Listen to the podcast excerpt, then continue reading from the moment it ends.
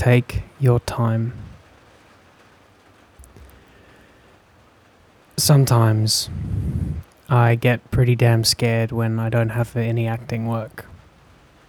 Familiar thoughts tend to raise their head again. Will I ever work again? Does anybody want me? Am I actually good at this thing that I've been working so hard at? Have people worked out that I'm a complete fraud? Can everybody else see that I have got no idea what I'm doing? Am I going to wake up after dedicating decades of my life to something and realize that it was all a waste of time? Wow. Give me an inch, and my imagination will take a mile. Okay. Let's not give my imagination permission to run away here. Curious. If I zoom out in this moment, and look at those sentences, I notice something. In the decades I've spent researching, reading, and listening, I know that, firstly, I'm not alone. I know that not only do my friends and colleagues share similar thoughts and feelings, but my heroes do too. I remember a time back in the drama school days when Al Pacino came to have a chat uh, with us, we graduates. One of my best friends, who was an insane Al Pacino fan, asked him There was a time after you had done your first few films when you didn't work for two years if you could go back now, what advice would you offer to that young version of yourself during that downtime?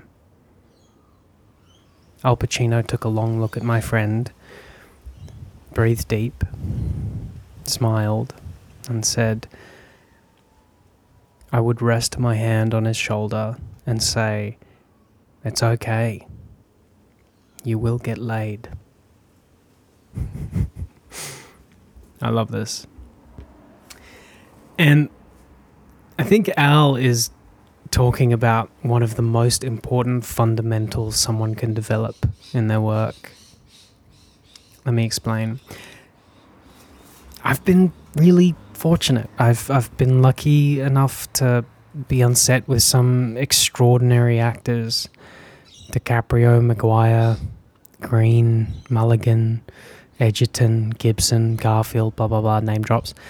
And there is something I have noticed in all of them. They do it slower. What do I mean by slower? They take their time. They are willing to allow more time for themselves to achieve things they desire deeply.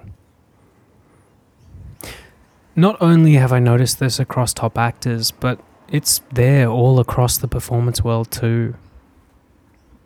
Look at anyone who is at the top of their field. They give better work by going slower. Tennis, for example, the difference between good professional players and the standout champions of the game. It's proven that champions take just a little bit more time to fully recover between points. They ask for the towel to rub down, even if not strictly necessary, or uh, take a few extra seconds on ball selection. This energy management or reset allows them to maintain performance in a longer match and leads to a method for deep recovery in between points. The point is, the best take longer to do things they deem important athletes, CEOs, artists. They slow down their work in order to give more, even if just by a small percentage. As I was typing this, I, I noticed the Amazon delivery guy in my street. Uh, he had thrown something in a mailbox and rushed out of the street, only to return two minutes later to another mailbox only a few houses down. He did this literally three times. Now, if he was to slow down, take 10 seconds to look at the black swan floating in the lagoon, take 7 seconds to smell the lingering scent of fresh fallen rain, take 20 seconds to look at his next few deliveries, well, then he could go for a slow walk, make three deliveries in four minutes, and give himself an extra 10 to get to his next suburb. But what about time? Time waits for no one. Only so many hours in the day, right? Push, push, push, rush, rush, rush. Must achieve this goal by that time, otherwise, I'm a failure. Yeah. Fear causes me to rush, to push, to use force. This, equ- this equation, sorry, equation, this equals tension. I'm going to go back on that. Fear causes me to rush, to push, to force.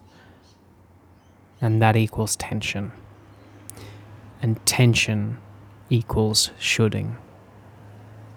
So I end up doing what I should do, saying what I should say, typing what I should type. But what I know is that I, Michael, like every other individual on this earth, have my very own time zone. A time zone that is completely unique to me. It's Michael Sheasby's time zone. My body knows how to breathe, how to walk, how to move at its own harmonious pace.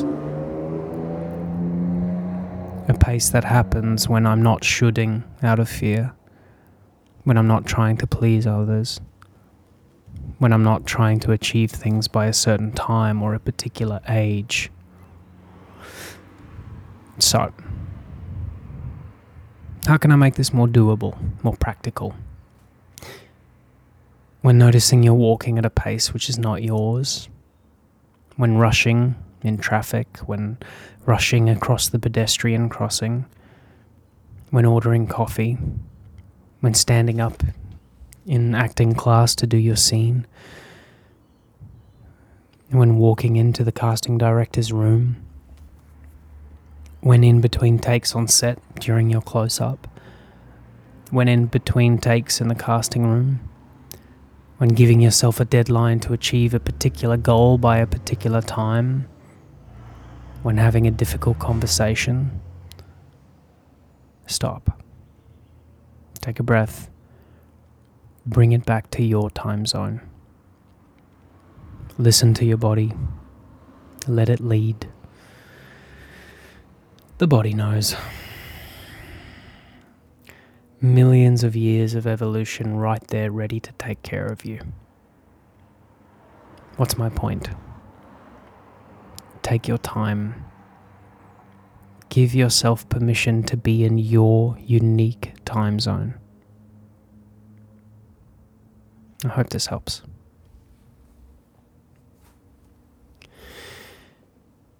I've started private coaching. So if you want to prepare a scene, audition, or character, or debrief your work in order to create a doable plan for the progression of your craft, email me at info at michaelsheasby.com. Otherwise, head to michaelsheasby.com forward slash coaching. cool.